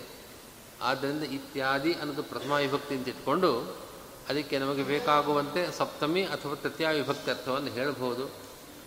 ಕ್ರಿಯಾವಿಶೇಷಣವಾಗಿಯೂ ತಗೊಳ್ಬೋದು ಅಂತ ಇನ್ನೊಂದು ವ್ಯಾಖ್ಯಾನವನ್ನು ಕೂಡ ತತ್ವಪ್ರದೀಪದಲ್ಲಿ ತೋರಿಸ್ಕೊಟ್ಟಿದ್ದಾರೆ. ಇದಿಷ್ಟು ನಾವು ಪೂರ್ವಭಾವಿಯಾಗಿ ಈ ವಾಕ್ಯಕ್ಕೆ ಅರ್ಥ ಮಾಡುವ ಮುಂಚೆ ಅಲ್ಲಿರ್ತಕ್ಕಂಥ ಪದಗಳ ಪರಿಚಯ ಮಾಡಿಕೊಂಡು ಆಮೇಲೆ ಅರ್ಥ ಹೇಳಬೇಕು. ಅದನ್ನು ಹೇಳ್ತಾರೆ. ತಥಾಚ ಅಯಮರ್ಥ. ಅವ್ಯಕ್ತ ಇತ್ಯಾದಿವಿ ಅವ್ಯಕ್ತ ದುಃಖಿ ಬದ್ಧಾವರ, ಬದ್ಧ ಅವರ ವಸಂತ ಜ್ಯೋತಿರ ಆಕಾಶಾದಿಭಿ ದೇವತಾ ತಾರತಮ್ಯ ಕರ್ಮ ಕ್ರಮಾದಿಬೋಧಕ ವಾಕ್ಯಸ್ಥೈ ಇತ್ಯರ್ಥ. ಅವ್ಯಕ್ತ ಇತ್ಯಾದಿ ಇತ್ಯಾದ್ಯನ್ಯತ್ರ ಅಂತಿದೆಯಲ್ಲ, ಇತ್ಯಾದಿ, ಅದನ್ನು ಅವ್ಯಕ್ತ ಇತ್ಯಾದಿ ಹಾಗನ್ವಯ ಮಾಡ್ಕೊಳ್ಳಿ. ಅವ್ಯಕ್ತ ಅಂತಂದು ಮೊದಲನೇ ಪದ ಇಲ್ಲಿ. ಅಲ್ವೇ? ಈ ಪಾದದ ಮೊದಲನೇ ಅಧಿಕರಣದ ವಿಷಯವನ್ನು ಹೇಳೋದಕ್ಕೆ ಅವ್ಯಕ್ತ ಕರ್ಮವಾಕ್ಯ ವಾಕ್ಯ ಇಷ್ಟ ಅಂತ ಬಂದಿದೆ. ಅವ್ಯಕ್ತ ಅನ್ನೋ ಪದವನ್ನು ಮಾತ್ರ ತಗೊಳ್ಬೇಕು. ಅದು ಆ ಪದವನ್ನು ಈಗ ನಾವು ಈ ಪಾದದ ಕೊನೆ ಶ್ಲೋಕ ತಗೊಂಡಲ್ವ? ಯಾವುದು? ಇತ್ಯಾದ್ಯನ್ಯತ ನೀತೈಹಿ. ಅಲ್ಲಿ ಇತ್ಯಾದಿ ಅನ್ನೋ ಪದ ಇದೆಯಲ್ಲ, ಆ ಪದದ, ಆ ಪದವನ್ನು ಜೋಡಿಸ್ಕೊಳ್ಬೇಕು. ಅವ್ಯಕ್ತ ಇತ್ಯಾದಿ ಅಂತ ಸಿಕ್ತು ನಮಗೆ. ಇತ್ಯಾದಿ ಅಂತ ಪದ ಇದೆ. ಅವ್ಯಕ್ತ ಇತ್ಯಾದಿ, ಅವ್ಯಕ್ತ ಅನ್ನೋ ಪದವನ್ನು ಅದಕ್ಕೆ ಜೋಡಿಸ್ಕೊಳ್ಳಿ. ಇತ್ಯಾದಿ ಅಂತನ್ನೋ ಪದಕ್ಕೆ ನಾವಿವಾಗ ತೃತೀಯ ವಿಭಕ್ತಿಯಲ್ಲಿ ತಗೊಳ್ಬೇಕು ಅಂತ ಹೇಳಿದ್ವಲ್ಲ, ಅದನ್ನು ಇತ್ಯಾದಿಭಿ ಅಂತ ಅರ್ಥ ಆಗತ್ತೆ. ಅವ್ಯಕ್ತ ಇತ್ಯಾದಿ ಅಂತಂದರೆ ಅವ್ಯಕ್ತ ಮೊದಲಾದ ಶಬ್ದಗಳಿಂದ ಇತ್ಯಾದಿಭಿ ತೃತೀಯ ವಿಭಕ್ತಿ. ಅವ್ಯಕ್ತ ಮೊದಲಾದ ಶಬ್ದಗಳಿಂದ. ಯಾವ ಶಬ್ದಗಳದು ಅಂತಂದರೆ ಇಲ್ಲಿ ವಿವಕ್ಷಿತವಾದ ಈ ಮೊದಲನೇ ಅಧಿಕರಣದಲ್ಲಿ ಅವ್ಯಕ್ತ, ದುಃಖಿ, ಅವ್ಯಕ್ತ ಅನ್ನೋ ಪದ, ಅದು ಭಗವಂತನನ್ನು ಹೇಳುವ ಪದ ಆಗೋಕ್ಕೆ ಸಾಧ್ಯವಿಲ್ಲ. ಎಲ್ಲಿ? ಅವ್ಯಕ್ತಾತ್ ಪುರುಷ ಪರಹ ಪುರುಷಾನ್ನ ಪರಂಕಿಂಚಿತ್ ಸಾ ಕಾಷ್ಠಾ ಸಾಪರಾಗತಿ ಎಂಬ ಕಠೋಪನಿಷತ್ತಿನ ವಾಕ್ಯದಲ್ಲಿ, ಅವ್ಯಕ್ತಾತ್ ಅವ್ಯಕ್ತಕ್ಕಿಂತ ಪುರುಷ ಶ್ರೇಷ್ಠ ಪುರುಷನಿಗಿಂತ ಶ್ರೇಷ್ಠವಾದದ್ದು ಯಾವುದೂ ಇಲ್ಲ. ಪುರುಷ ಅಂತಂದರೆ ನಾರಾಯಣ, ಅವನಿಗಿಂತ ಶ್ರೇಷ್ಠವಾದದ್ದಿಲ್ಲ ಅಂತ ವಾಕ್ಯದಲ್ಲಿದೆ.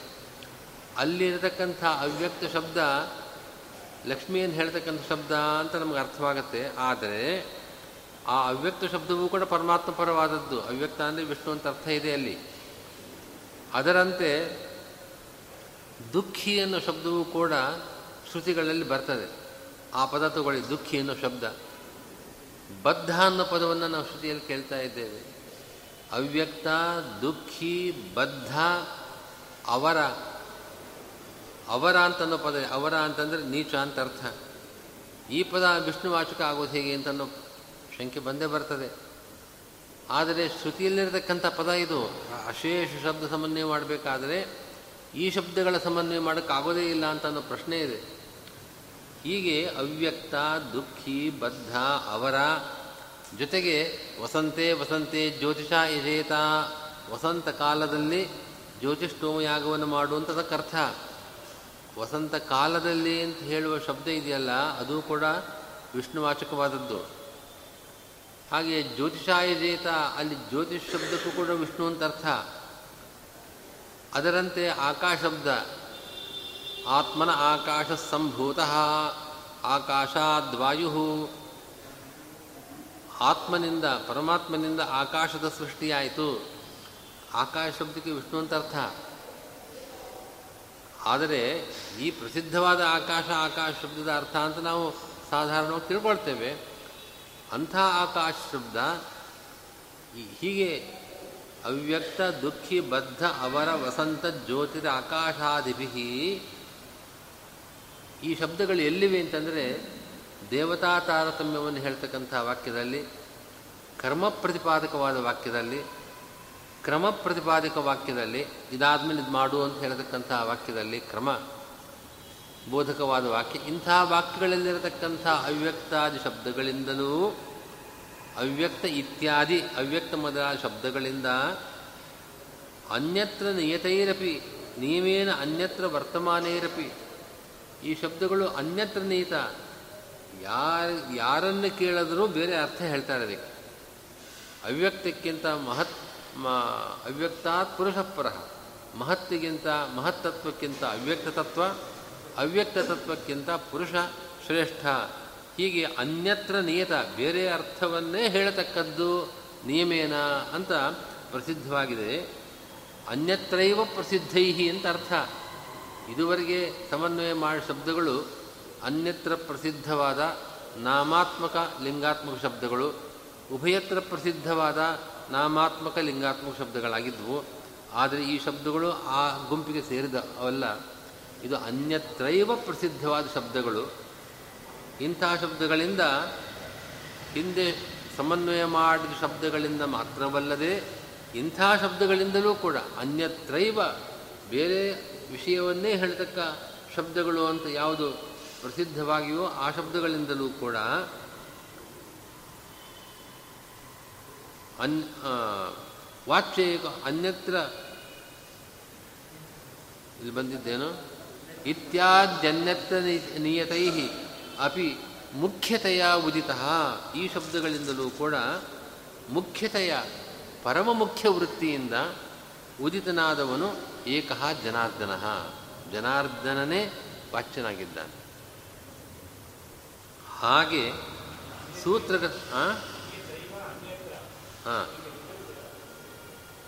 ಅನ್ಯತ್ರ ಅಂದರೆ ಬೇರೆ ಇದನ್ನು ಹೇಳ್ತಾ ಇದೆ.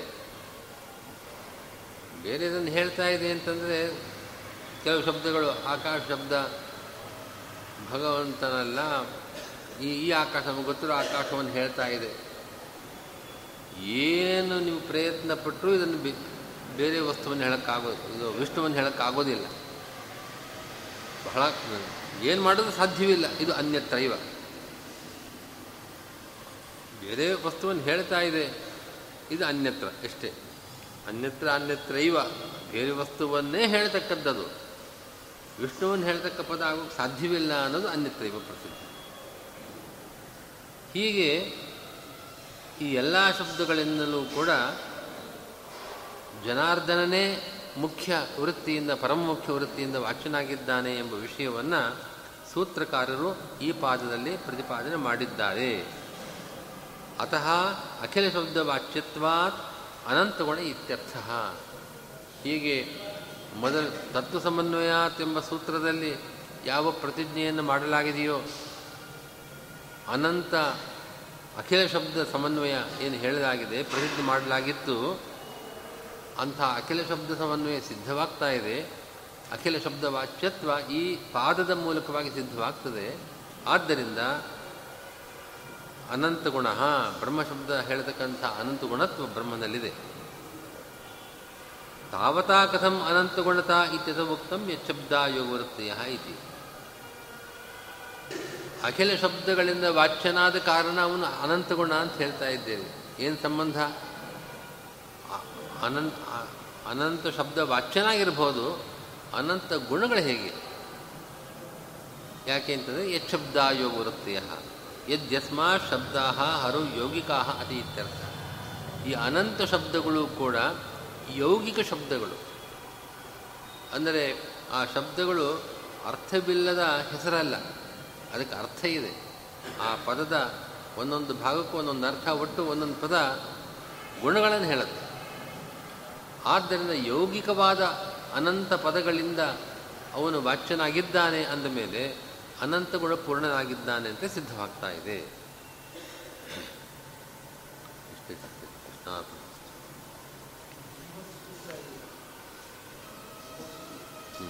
ಮೊದಲನೇ ಅಧಿಕರಣದಲ್ಲಿ.